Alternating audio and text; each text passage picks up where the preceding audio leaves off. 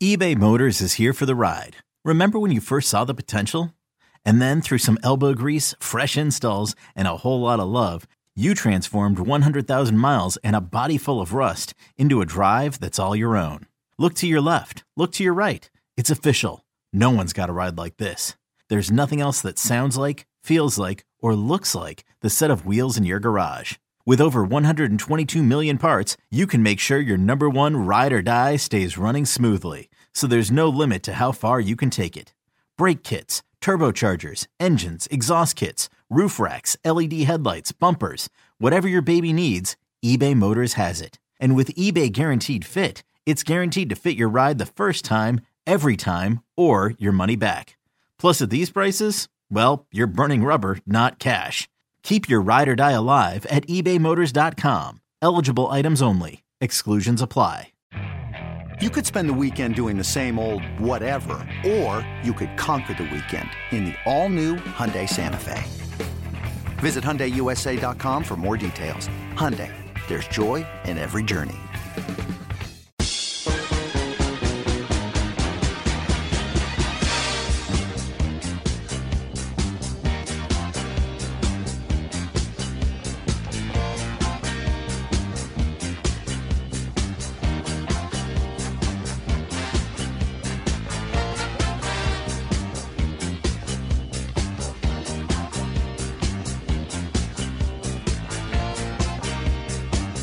Welcome in the Castle Lane Spare Time Bowling Show here on the fan. Steve Sparky Pfeiffer, along with Dwight Albright, and uh, again we will have Phil Brylow uh, live from Japan coming up here uh, in just a matter of moments. I talked to him on my way in, uh, and he said that he was about to catch a train. So if he got on that train soon enough, he would just text me when he gets off the train, and then uh, we will try and get him.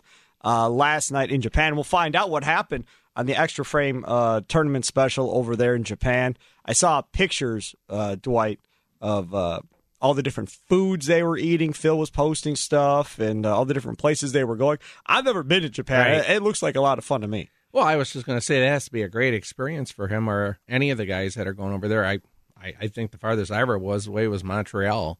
Oh, Canada. Yeah. I've never done that either. Okay. No, Yeah. furthest away I've been is Hawaii.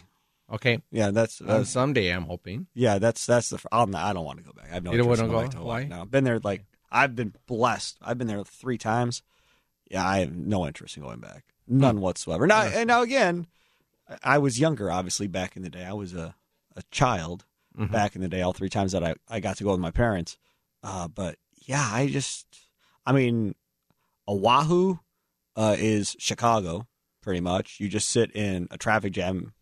Waikiki Beach, you're sitting in a traffic jam looking, oh, look, all those people on that beach, and you're not moving. You're just sitting there taking forever. Pearl Harbor, it's worth going to see Pearl Harbor. That's an awesome event.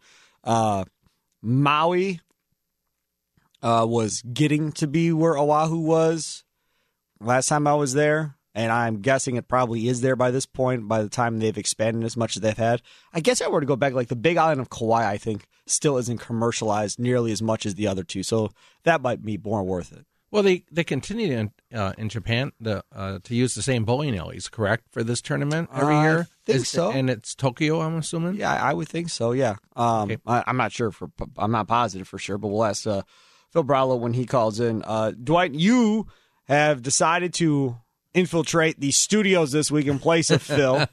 Uh, with not one but two guys eventually. The other one's not here yet, but we started early. Uh, if, Yes. if you're listening, we, we started way early.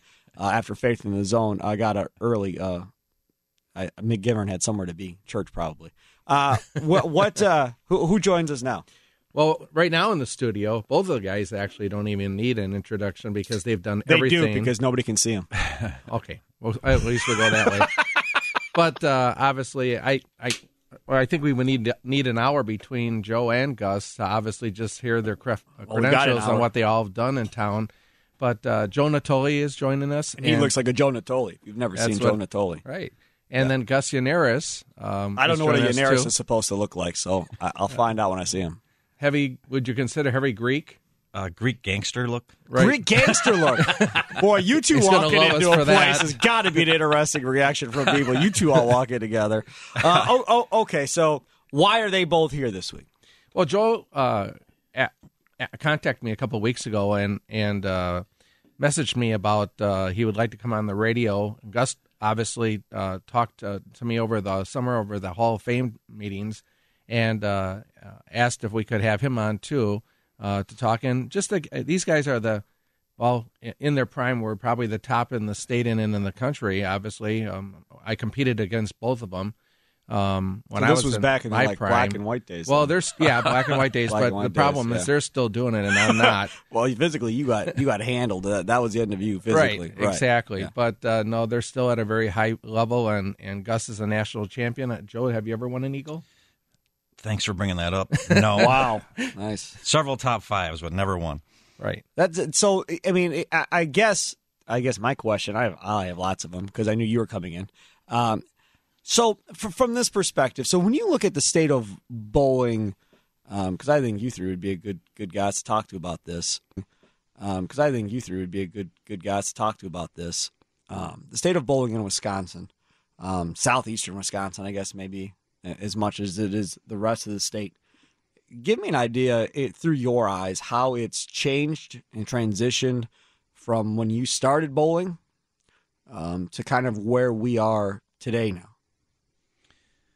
Well, that's a heck of a discussion right there. I think it all goes back to uh, to scoring conditions, lane conditions. I think uh, used to be tougher. I think uh, there was a point in time when uh, the proprietors, the the honor score system was too subjective. They used to send people out to inspect scores and then For approve them. tournaments and stuff, right? Yeah, tournaments, even Yeah, leagues. scores, the whole deal. Yep. And then the proprietors, and I can't blame them for this, wanted something easier. They wanted to take some of the subjectivity out of it. So that's when short oil started, and uh, ABC said you couldn't block a lane with short oil, and that turned out to be Right. not accurate. You could. No. uh, but uh, so I think it goes back to their uh, a lot of team bowling back then, uh, not as much now Yes. uh, association is trying to to uh, bring that back at a higher level, at every level really, but at the higher level as well. So, uh, but it's it's certainly not dead. It's it's uh, it's just evolving. What about um, the the people themselves uh, that are out there bowling now versus where it was uh, when you were a kid versus when you went through high school and college and then to where you are now? Uh, bowling now is in high school, the in-school bowling program. In college, you can get scholarships. Back then, it was a little tougher. You could do it, but there weren't as many. I, Wichita State comes to mind. That was a big hotbed back then. But now, because it's uh, the in-school bowling program is in high school and in college, uh, you have some tremendous young players. Uh, I mean, uh, you know the Hibbard family. Yep. Oh, yeah, they've been in here. Yeah. Yep. Uh, so it's it's on the upswing, in my opinion, because of uh, the history, because of the school the school involvement. See, for me, and I don't know where you guys are at on this, but for me, I think uh, there was a stereotype attached to bowling for a long time. Um, I don't know if it was around the whole country. I mean, you you see the movie, so I guess maybe it wasn't around the whole country as much as it was here.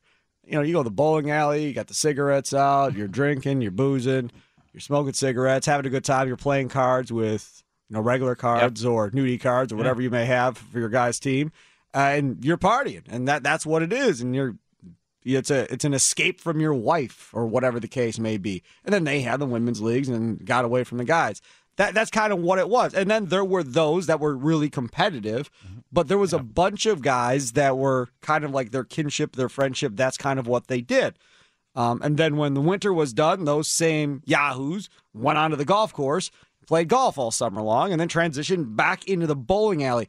Do we see that same type of kinship and friendship where you're seeing the same guys in the same leagues for that many years together? And Dwight's shaking his head already. No, I, I, I don't. I don't. Um, one of the greatest leagues I believe Joe, I, and Gus were a part of was originally started as the Coors Light All Stars, um, and great sponsorship, and went off to Korbel too, and uh, and then Red Carpet and and ARC. Did you say Korbel? Yep, The brandy? Yeah, The brandy was your sponsor? yep, brandy and beer. yep. And- this day with Korbel. Oh my god! And it actually was a league that you were actually asked to join um, by your Right. peers. sure. Right. Yeah, that's true. That was a great league. Uh, to Sparky's point, I, I think you still do have some of that. Uh, some of the names have changed, but uh, I can think of ten guys right now that bowl together all the time. That that do the what you just said. They go Really? golfing Yep. and then they come back and they bowl again. So that's still around.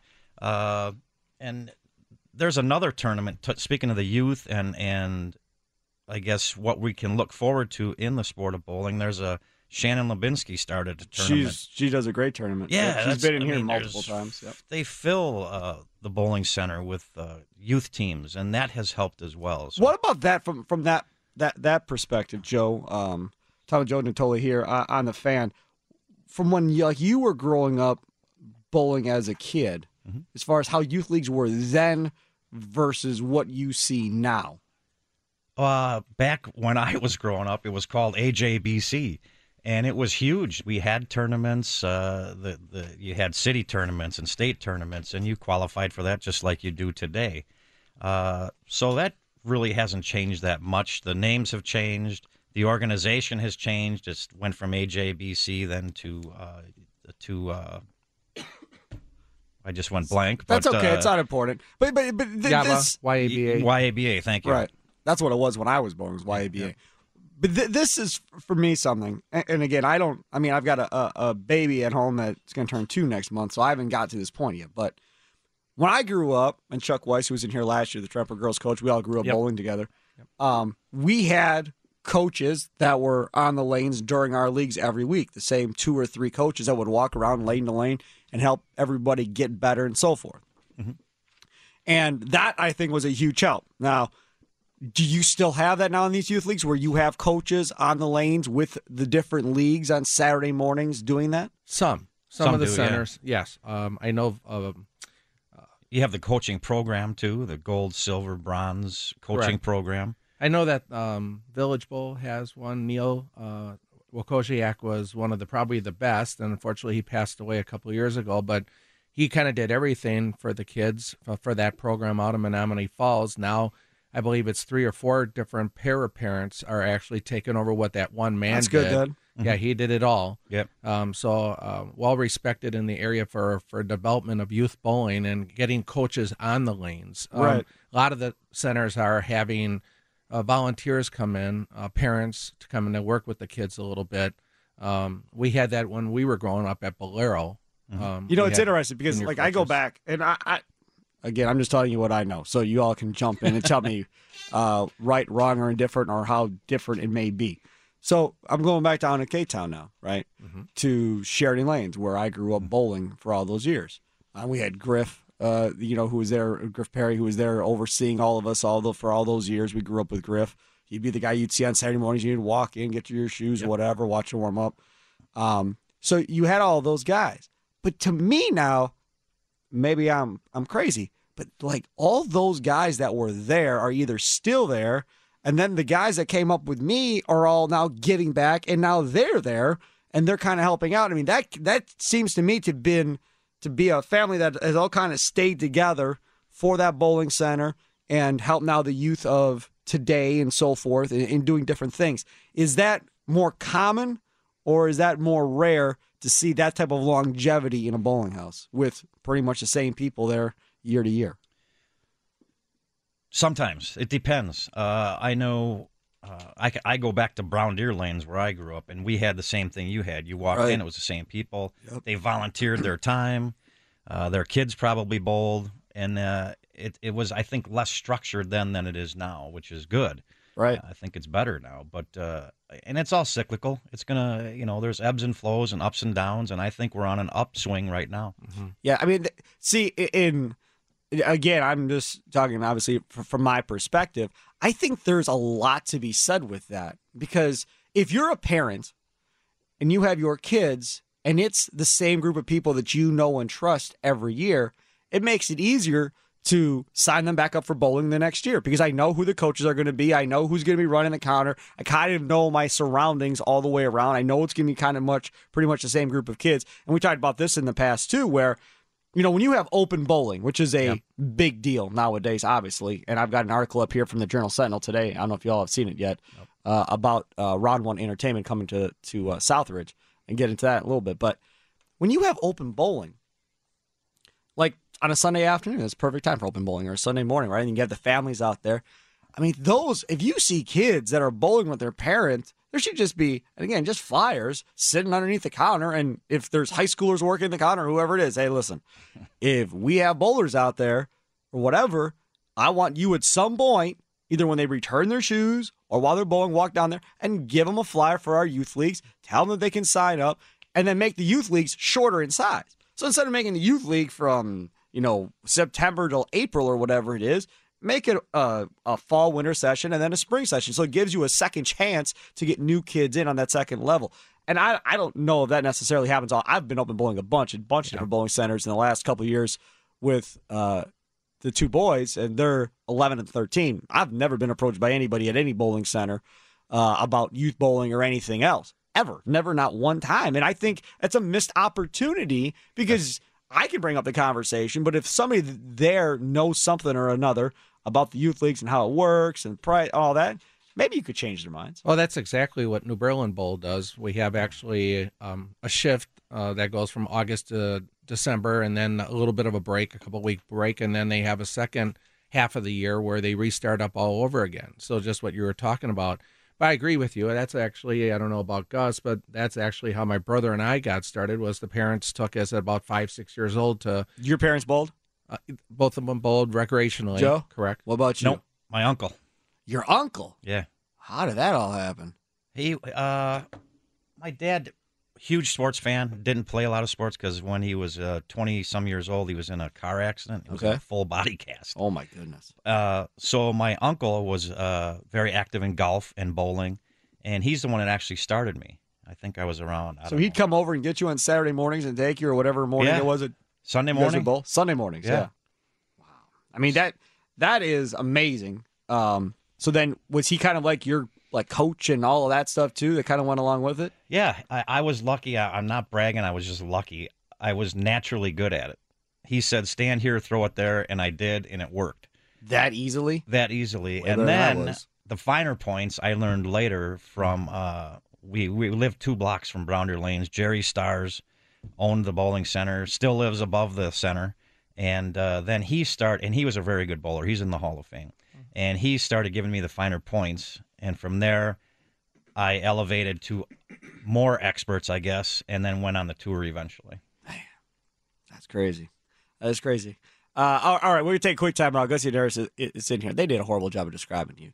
I don't. I, I, I don't think. Gangsters here. Yeah, man. I don't think you look like a Greek, Greek gangster. gangster doesn't do it? No, man. I, I was not expecting what he looks like. I was expecting something totally different than what I saw when he walked More into like the the door. Tony Soprano look. Maybe, that, maybe that, right. Maybe, maybe towards that look. That's probably a better look. Take a quick time. I'll come back. Castle Lane Spare Time Bowling Show here on the fan. We'll check in with Phil Brylow in a couple minutes as well.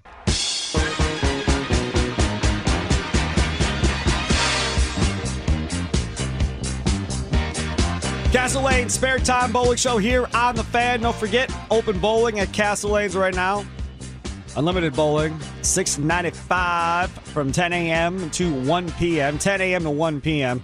Castle Lanes, Highway thirty one in Racine. Got that uh, log house feel on the inside. Phil Anko and his uh, group do a great job down there. Great customer service, great bar area. Uh, just a, a phenomenal place. Your kids will love it. Castle Lanes Racine, again, six ninety five per person, includes shoe rentals. Shoe rentals are free with this. And unlimited bowling for three hours from 10 a.m. to 1 p.m. every Sunday at Castle Lanes in Racine. All right, Dwight Albright is here. I just uh, was texting back with Phil Brylow in Japan. He'll join us uh, coming up uh, in about 20 minutes from right now to give us an idea of what happened last night in the extra frame tournament over in Japan. In studio uh, is Gus Yanaris. Yanaris? Is that Yes. right? All right, good. Uh, and uh, Joe Natoli uh, joining us as well. So there were items on the docket that needed to be covered. So I want to get those out of the way first so I can get into talking about some of the other stuff that I kind of wanted to bring up as well. So, Dwight, the floor is yours. Well, and I'm going to run this past both Joe and Gus, seeing that they were both on it. But over the summer, uh, Sparky, our USBC for years now, I don't know how many years. I was just asking my wife this last night. When the delegates go to their annual meeting, um, Chad Murphy and USBC has been trying to pass this merger. Merger is basically local associations streamlining, if you want to call it. That's what I call it, a streamlining So Joe's here to kind of give a little insight on what's the merger going on in town, and and then I have a few questions for him regarding like other associations across the state. Well, I suppose I'll let Joe take this over because seeing as he's part of the new association. Um, my two bits is I. It's a great idea. I mean, why not consolidate most of the the associations? Um, you know, more minds are uh, thinking about what's best for bowling now and in the future. Um, and I know our association does a great job running tournaments and stuff. So um, I'm happy about the association. Uh, at times, there's a, a, few things I don't necessarily agree with, but uh, I know they have bowling um, the best interests in their hearts when it comes to trying to, to bring the sport future in the future, and I'm all for it. Yeah, I agree, and it took a long time for that to happen, as yes, you guys know. Yeah. And uh, the association does do a great job. They do have the best interest of the bowlers in mind. They get a bad rap sometimes. I am on the new board. I'm not talking about myself, but these other men and women, they volunteer their time. And there's a lot of tournaments. They're there every weekend for the bowlers, running the tournaments. Uh, is it perfect? No. But then it wouldn't be any fun trying to fix it either. uh, so uh, the merger happened, and Milwaukee merged with the Tri City Association. The women had merged previously. Now the men and the women merged. And that's where the. And then USBC merged as well uh, when they had the youth organizations and ABC and WIBC. And so they wanted, uh, it, and it's a good idea, as Gus mentioned. You're not uh, uh, because of the overlap in services. Uh, so you consolidate, you have less associations, it's easier to manage, and uh, in the long run, it's better for the bowlers. So what became of that then was the merger of the halls of fame, and so that's where we've had some discussion back and forth. The association uh, came up with a committee of which I'm the chairman. I'm also the president of the Milwaukee Bowling Hall of Fame. So uh, it's been quite a 18 months to, to bring those together. Okay. So I'm not a big fan of this Chad Murphy guy to begin with, but um, you all seem to like what he wants to do, which is fine. So when you start talking about combining Hall of Fames, yeah. So what's that discussion like? Is that discussion like, well, that person's in yours, but he's not in ours? So now we're making one Hall of Fame, so I guess he's in or she is in type deal. Um, obviously, those that are in both, there's no discussion. I mean, is there is there a, a, a conversation of who's going to be in this new merged Hall of Fame or who's not? Does everybody have to go read through the process, uh, the qualification process again with everybody involved, or does everybody in both automatically get into the new one? Well, that's that's a good question because it's men and women. Correct. So uh, right now, if you are in, you're already in. So no you know, matter what, you're not going to find yourself not in the new one because no, you're in. This new committee decided no, you are good for one, but not for the new one. You're you're grandfathered in. You're if in. you're okay. in the women's, you're in the women's. Perfect. If you're in the men's, you're in the men's. What they are trying to do is combine the men and women together. Together. Right. The problem is it's the old Mars Venus thing. The men, the women do theirs different. The men do theirs different. What's the difference? Uh, the men are governed by their entire membership. So if we want to change a rule, it goes to the entire membership. We have one meeting a year. The women are governed more by a committee of the association. So it's a handful of people as opposed to 70 different people. Sure. See, our Hall of Fame was uh, started in 1962, so we're 50 plus years um, that we've been around. And they set a standard as far as bylaws and everything else. Sure. Um, voting procedures, and we want to keep it intact. Uh, I feel, you know, that's what our forefathers started with this Hall of Fame, and right. we wanted to make sure that we maintained it, uh, you know, whether it's 10, 20, 50 years. Um, so I'm I take the side of of wanting to, to, separate from the new association to maintain our own Hall of Fame mm-hmm. for that reason. Right. And there's a, a, few items that you know we didn't that were brought to our attention, but like Joe said, it's not just one or two people voting. We have our entire membership voting, and they all agree that you know we wanted to maintain our status as the Milwaukee Bowling Hall of Fame, the one that was instituted in 1962. So that's where we stand right now. Um, they made some concessions and wanted to, to try to, to merge us, but we didn't want to give away certain things um, to reiterate uh, voting procedures and, and the way we conduct where our money goes, uh, our banquet facilities. It's just, um, and it's not just you know a few of us. There's you know 50 plus members, and we voted on it, and and we wanted to keep it the same. Okay, so what's the next step then? The next step is, uh, as far as the association is concerned, is they are moving forward with uh, possibly another Hall of Fame with men and women combined, Sounds like a logical way to do it. and Yep. then there would possibly be two different Halls of Fames. Can I ask you a question?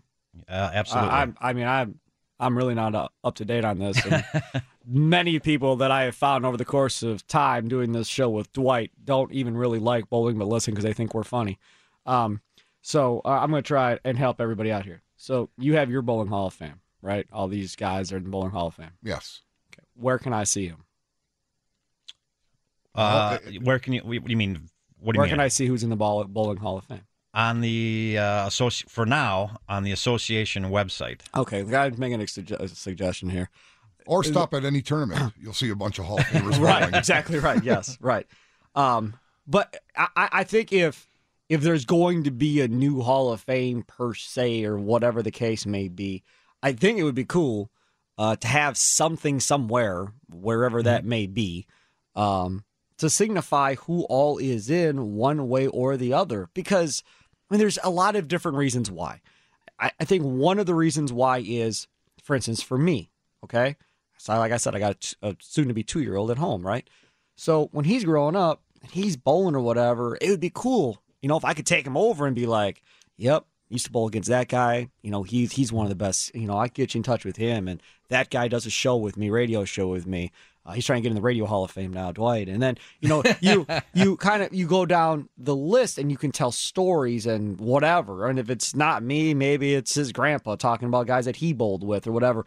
And you have that, or I want to be there on that wall. I want to be on that board. I want to be wherever. Now, you know, who gets it? I don't think you have to go out of your way to go, you know, get a storefront or something and and make it all fancy dancy and all that stuff.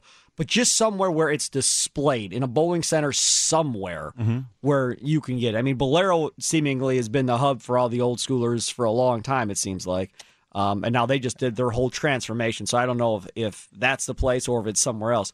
But I just think there has to be somewhere where it's displayed where people know, oh, I'm gonna go over there, Golden Bowling. I'm gonna show my kid that that wall of Hall of Famers. I know Bolero has a, a nice little display window, or they used to at least before to. the They remodel. took it down. Took it down. Yeah. Right. uh, right behind lanes 25 to 28 that actually had the, all the Hall of Fame members on a plaque, all their names. I know that Riviera right down the street on 84th and Greenfield actually, I believe behind lanes 5 and 6 has the same plaque with all the Hall of Fame's names on it. My daughter was there for a tournament last year and I did just what you did. I said there's your dad's name up there on that Hall of Fame plaque. So some of the proprietors in town do have that up there. Um, there was also talk years ago about trying to get it at uh, Miller Park too. Well, th and that's still a consideration. And you're right, Bolero had it. We had the displays, a picture of everyone that was in the Hall of Fame, going back to the beginning. They're now sitting in my basement, and we're looking for a place to display them. Anybody listening has an idea, I'd be more than happy to hear that idea. Uh, we talked about possibly getting it at the airport, uh, a little display there. Uh, so we have talked about it. It hasn't happened. It's a great idea. It's a wish of all of ours, really. I know the past presidents like Gus and Bob Greenfield and Hank Jr. and myself.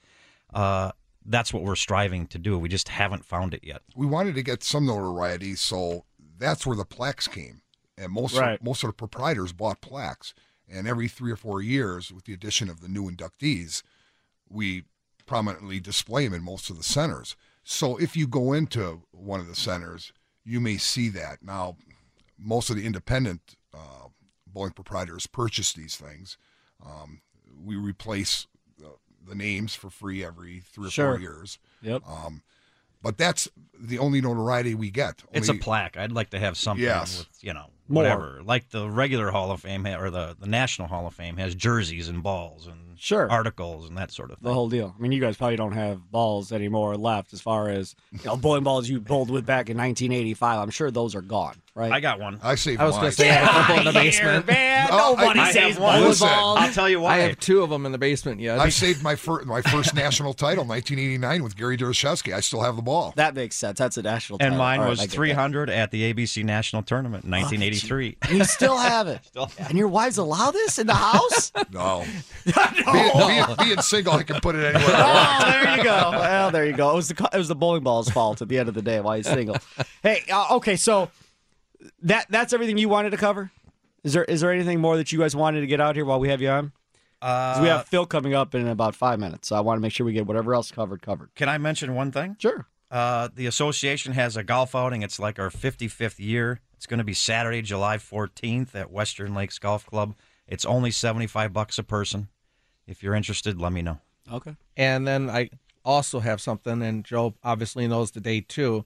If the bowlers out there that are listening want to join the new association, our annual meeting is going to be Thursday, May 3rd Yeah. at 6:30 at Bolero. You can go to the website. It's ma-usbc.org, O-R-G, and and it's open to any bowler in town if they want to come in and Uh, make hold and make a difference. Hold and we, and we also have uh, the city tournament uh, going on right now in the Okay. next uh, two or three weeks, and um, you can pick up any entry blank at the uh, new association up at Bolero. Website? The website you can go to.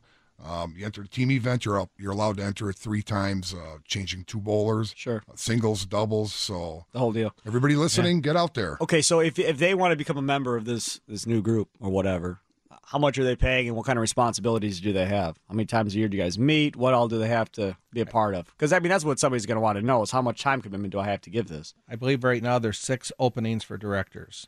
That, correct. Yeah, every year. And then what does that mean? How many times a year do you guys meet? We meet. What kind of uh, a time commitment are we talking about? You meet one Sunday every month, although now we're not having a meeting for the next three weeks because there's so many tournaments that we have to volunteer Sure. for to be at. So it's not a huge time commitment and one annual meeting. And uh, it's we would love to have some new new people, new ideas. What kind of uh, demographics do we have? Uh, uh, It skews older. Is it? Yep. What's- uh, but we have a youth organization as well. That's good. And that has a separate committee. It Also, has a separate committee. Yep. Okay. Um, because that's my other fear in this whole deal is, um, I mean, because I hang out with Dwight, who knows other old guys like y'all. Um, but is where the future is going here. I mean, you guys obviously aren't getting any younger. We know the passion that you have and the love that you have for the sport, but is there that next group coming behind you that's just as passionate, ha- loves the sport just as much? That's going to be able to kind of carry this torch moving forward for the next 50 years. I think there's a gap right now with the people right behind us. Exactly. But behind that gap, with uh, the high school bowling and the college bowling, it's taken off, and it's up to. And I know a lot of proprietors offer free bowling to the high schools. Sure. And kudos Yep. to them. Yep. And it's not just one or two proprietors; it's a, you know, a lot of them. Absolutely. I agree. And that's instrumental in in taking bowling forward because we never had that when we were young. We had our junior leagues that were taught by mothers of the bowlers. Now, you know, you have to have certification to become a, a legitimate coach. Which is good. yeah, I agree. Um, and that's where where we're headed right now. So yeah, there is a gap behind us, but behind that gap, I, I feel it's gonna gonna be pretty strong. I have a I struggle on this show every time that we have a high school college uh, bowler in here who's into it. Then they get done with that college and then they don't go off to an adult league. I, I couldn't wait to get out of juniors to, to hit adult leagues and adult tournaments. What for both of you guys? What would you guys send for a message on trying to get that youth into an adult league? excellent question. That's not Yeah. new. Uh, when I worked back at the Bowling Congress, there is, and not, now it's I think an electronic gap. There's so many different things vying for your time. Like a cell phone. Like, exactly, but that's not new. You know, after that, uh, the the the youth league, you missed out on those kids from about 18 to 25, and then they came back after that, and they were off doing other things. So that's not exactly new. Hasn't been a real solution for that either. Either, uh, but it's not new. It's it's. Uh, but they do come back. Uh, the the See again, I, I and I'm going to interject again because I, I just think they're. And Tom Clark gets mad at me all the time whenever I do stuff like this. The, the commissioner of the PBA. And I'm okay with him getting mad because they deal with it here at the radio station too. Because I'm always trying to think of different ways to help businesses market themselves, whatever the case may be. And I'm just going to tell you um, what this radio station did when we started. And we'll get to Phil Brylow in Japan uh, here momentarily. Um, so when this radio station started in 2005, we went from a religious station with nobody listening, um, and then flip it to a sports talk station, and then try to get ourselves on the map. And now, you know, fast forward from 2005 to today, uh, we're doing pretty good uh, compared to where we were. Now, there's two other sports talk stations uh, in town um, that are still struggling um, to keep themselves a- afloat and trying to kind of keep up or whatever the case may be. But when we started, and I, I got over here to help start this radio station, we decided that we weren't going to rely on marketing dollars and billboards and everything else. We were just going to take it in our own hands and do what we had to do and take chances. I, For see, I agree with that too uh, because that you got to get the word out. So, So, it's right. up to the individuals to Correct. to tell these high school bowlers. But it wasn't even just bowlers, that. So what we did was we made flyers on my computer uh, here in the radio station, right, promoting our our post game show after Brewers games with Tim Allen and myself, and then a bunch of us staff members took our free time at night and we would go paper cars at Miller Park's parking lot till they caught us and kicked us out. And then we go back and we do it again. and then when they caught on to us, we made this huge banner and we stood over a bridge over by Miller Park and held on to it as people were driving out reading our banner. That grassroots marketing, I know, sounds kind of stupid or whatever the case may be, but I, I think um, in certain situations when you're fighting for the entertainment dollar as much as you guys are fighting for it at this point, and you're talking about trying to get younger people that are bar hopping and doing whatever else to try and get them back into your bowling center, I guarantee you, if you go down on Water Street, and God knows I haven't been there for years, but if you go down to Water Street and you probably did a quick survey walking around Water Street of those people that bowled growing up, um, you'd be amazed by how many of those kids probably bowled growing up that aren't bowling anymore, that are going to Marquette and would rather go out drinking or doing whatever else instead of being in a, in a bowling facility. See, And I don't know how much this has to play with it. And these are kids from all over the country, mind you. This isn't just Milwaukee kids. These are kids from Illinois, Minnesota, wherever they come from Right. to go to Marquette. We have kids that intern here from all over the country, but they go to Marquette or they go to Milwaukee or wherever they may go, and then th- they come here obviously to do an internship. I, so you're, you, the the the pool is big, I think, of the people that you're trying to grab onto to bring them in. Now, I don't know. Again, years out of college, but when the Brewers and their new ownership group came in, they made a determination. We are getting college kids back in and we are building a generation of baseball fans. That's what they determined because they knew that prior to them, there was a huge gap where, like my age, like none of my friends cared about baseball growing up because their parents wouldn't take them because their parents didn't care because the Brewers were so bad for so long. So they lost tons. So what, what the Brewers did? Tell you what we're going to do. We're going to give you unbelievable ticket prices, and we're going to send buses to your colleges to pick you up and bring you over to Miller Park, and then bring you back over whenever the game is done. They went all out attack with their marketing and everything else, and not like billboards, but just on the campus Yeah. of getting them to the games, letting them experience it, having fun, and then bring them back. You know what happened? Those kids now have been out of school for 10, 15 years and now bringing their kids to baseball games. and now they've built that generation gap and now it's starting to grow. I think bowling is kind of in a situation, and we'll talk about what's coming to Southridge and Brookfield Square Mall. I mean, bowling centers right now are kind of in their own little mini war against everybody else in the entertainment dollar. And to me, it kind of seems like everybody's sitting there with their hands under their legs and going, well, we'll go back to the 70s and 80s eventually. I'm just going to wait. History will repeat itself. But there's no guarantee that it will. I mean, there's just not. So either we're going to go down swinging or we're just going to sit there and, and wait for somebody to walk through our door. And I think that's tough. Castle Lanes and Racine, they advertise on this station. I'm going to brag a little bit. When we met with Phil Brylow a couple years ago, he loves bowling and he just wanted to get on board. So he got on board. So this last year, he wanted to see if it would work year round instead of just on the bowling show, but just to make sure his advertising dollar was working. So he came up with this promotion. He said, I'm not advertising it anywhere else except your station. If this pops, it's on you and I'll give you full credit. If it doesn't work, then obviously it's not working and I got to figure out what I'm going to do. Fine. Well, it popped it was unbelievable. He had unbelievable success where he had to kind of modify the promotion a little bit. And he's like, that was all you guys because I wasn't, I didn't do anything anywhere else. I didn't do newspaper. I didn't do anything, just you guys. So it worked.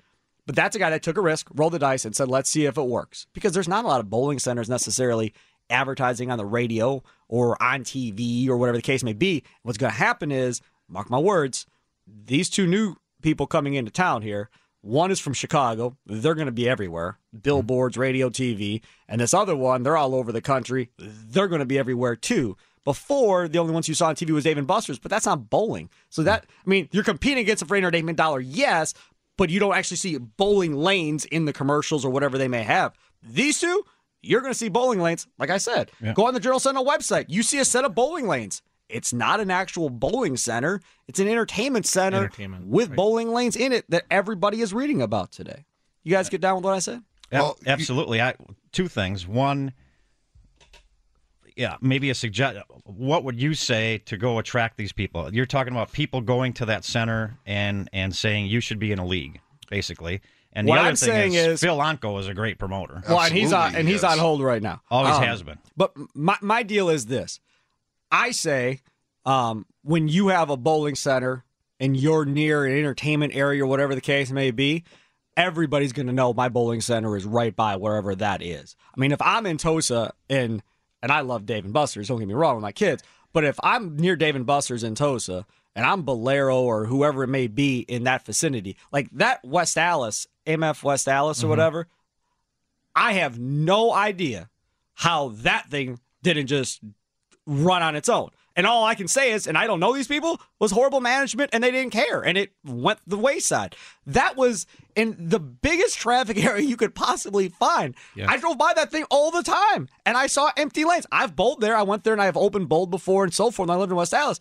But there is no reason when you have all those businesses around Highway 100. If I ran AMF West Allis, I'd be going around all the businesses going, hey, look, we want you to come down and bowl and check it out. And because you work here in this business, we're going to hook you up with this deal going forward. We're going to give you 30% off plus whatever whenever you come in.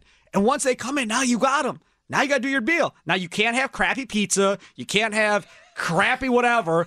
Just because I get you there and you bowl doesn't mean that it's all done. You still have to go over the top to sell your product. Cus- customer service.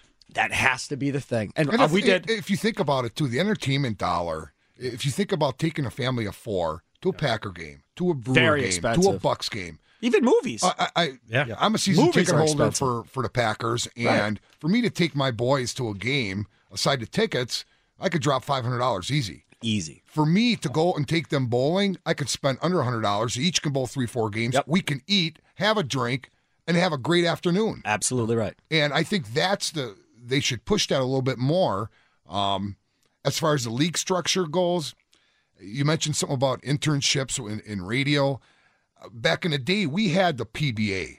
We all had uh, grandeur, visions of grandeur to go out there and Holman, compete and Roth, win. all those Right. That's right. And you, you don't have that anymore. I mean, I hate to say it, but bowling is the Rodney Hey. Dangerfield of professional sports. Let me ask you this: on, uh, poor Phil Brylow on hold in Japan, but um, but let me ask you this: Phil. At bowling centers on a Sunday afternoon, noon, right? Packers are playing. How many bowling centers do you walk into and see the PBA tour on TVs? Very rarely. I mean, I've And actually that's had your sport. And I I've get actually having had Packer proprietors- games on. Yeah. But but you have all these flat screens on the lanes, right? They don't all have to be on the Packer game. Go Packer PBA, Packer PBA, all the way down. And if somebody comes up and complains, too bad. Th- look, that's uh, this. Are you we're in a bowling alley? That's the best of the best. I got to carry it. There's a Packer TV to your right, and the bowling is to your left. If you don't want to watch bowling, you can watch over here. I'm telling you, I was at his facility in New Berlin four or five years ago, and I was just having lunch, and they didn't have the bowling app. And I asked, I said, Can you please turn it on? Sure, no problem. So they turned it on. And I was watching. And there were a TV group of guys over here. I don't know if they were bowlers or not, but they really weren't paying attention. And it was Belmonte um, was bowling. And all of a sudden, this group of guys started watching. And somebody got mad. I don't know, probably Rash, but somebody got mad or something, and they all started laughing like, "Dude, that dude's all all getting all crazy or whatever." They watched it all the way to the end and bought another round of drinks to stay, and they were all laughing like, "We were going to leave, but we're going to watch the end of this." So I don't think they were really bowling fans. I don't think they really knew what they were watching, but they were having fun watching it. and it wasn't even on in the bar. It, it, it gets, I gets anybody that's there now, but that's what it was back then. I just think there's so many things that can be done, and it's just a bunch of people sitting around going, well, it'll work eventually, mm-hmm. but you've got to spend marketing dollars. You've got to figure out how to have marketing dollars. And if your reason to me is I don't have any money, then you shouldn't own a bowling alley because you have to have a marketing budget every single year. And with all due respect, putting your marketing budget into as I would call in radio, P1s, which means they're listening to my radio station 24 7. No matter what anybody says on the radio station, they're not going anywhere. That's what you're doing by spending it in bowling publications. You they know who you are. They're coming to you by this point. That makes no sense. What you need to do is tell the people that don't know who you are or what you do and get them to come into your facility. All right, now I'm I've preached the whole show. I'm done. That's not what this was supposed to be about. Phil Brylow from Japan, if he's still there, not falling asleep on me, he's up next.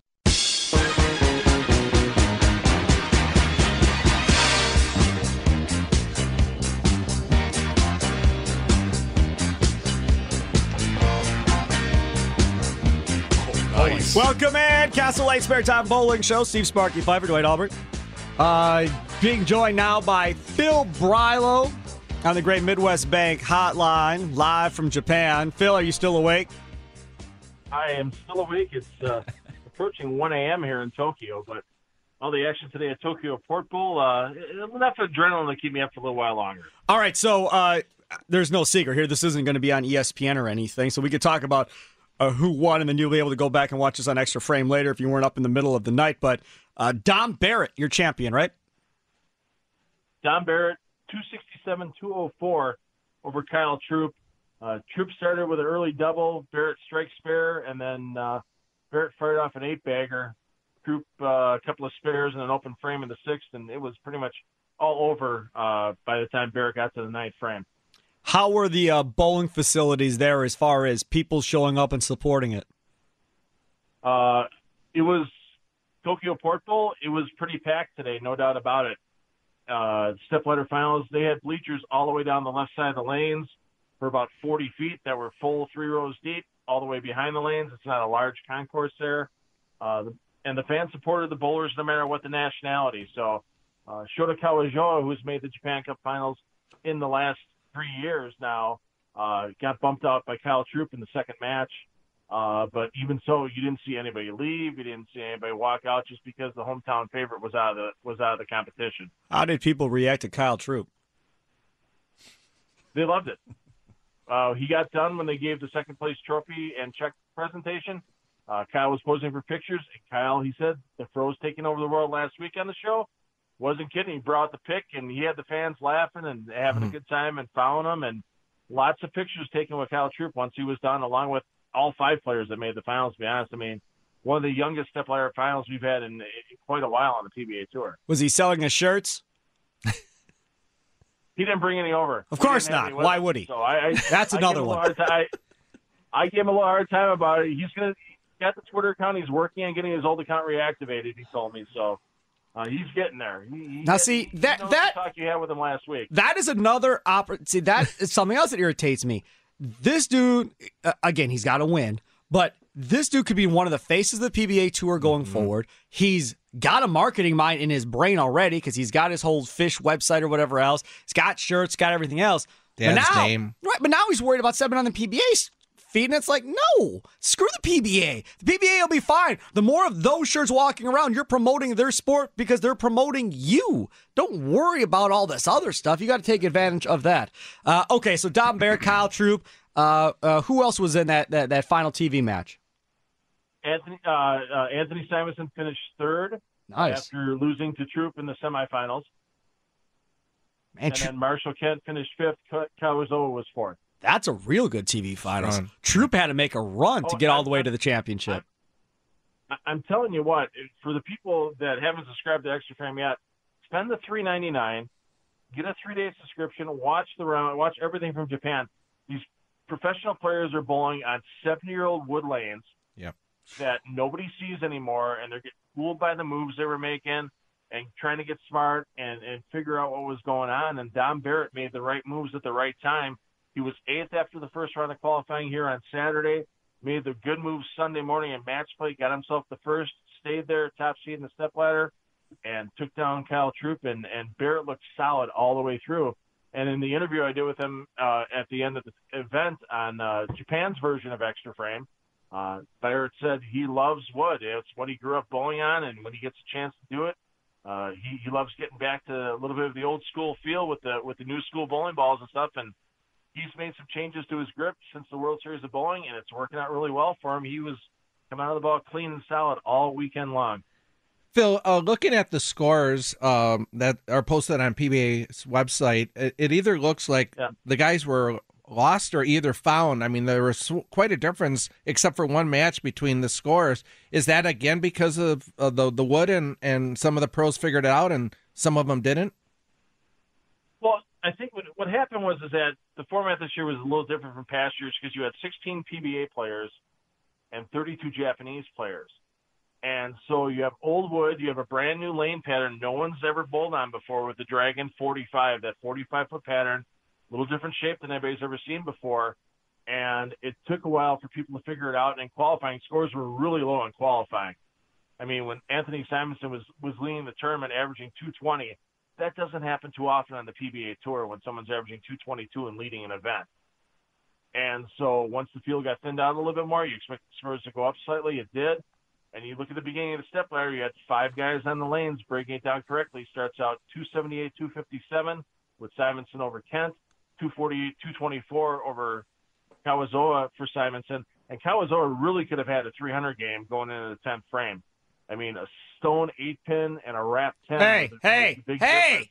Hey, what are you doing? You're giving away the whole show. Nobody's even spent the three ninety nine yet. Shut up, All right. Phil. all right, hey man, we got we got to run. We're out of time, buddy. Talk to you later. Thanks, Phil, for checking in. I'll see you next. I'll see you next Sunday, sir. You betcha. There he is, Phil Brylow, extra frame, PBA.com. Back after this.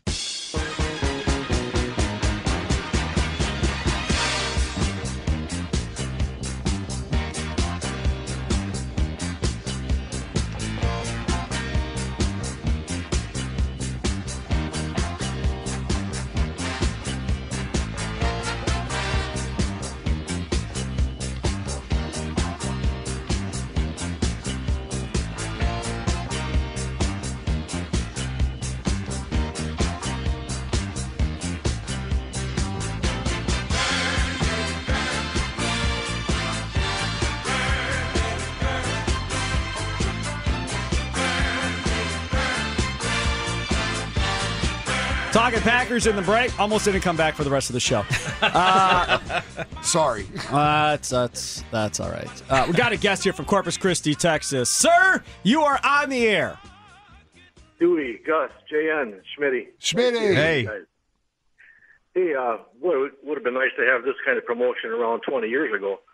Well, I, I, I was trying like ten years ago, but they wouldn't listen to me. So What do you guys think is uh, th- this thing at Southridge? Is this going to help uh, competitive bowling at all, or just another boutique salon?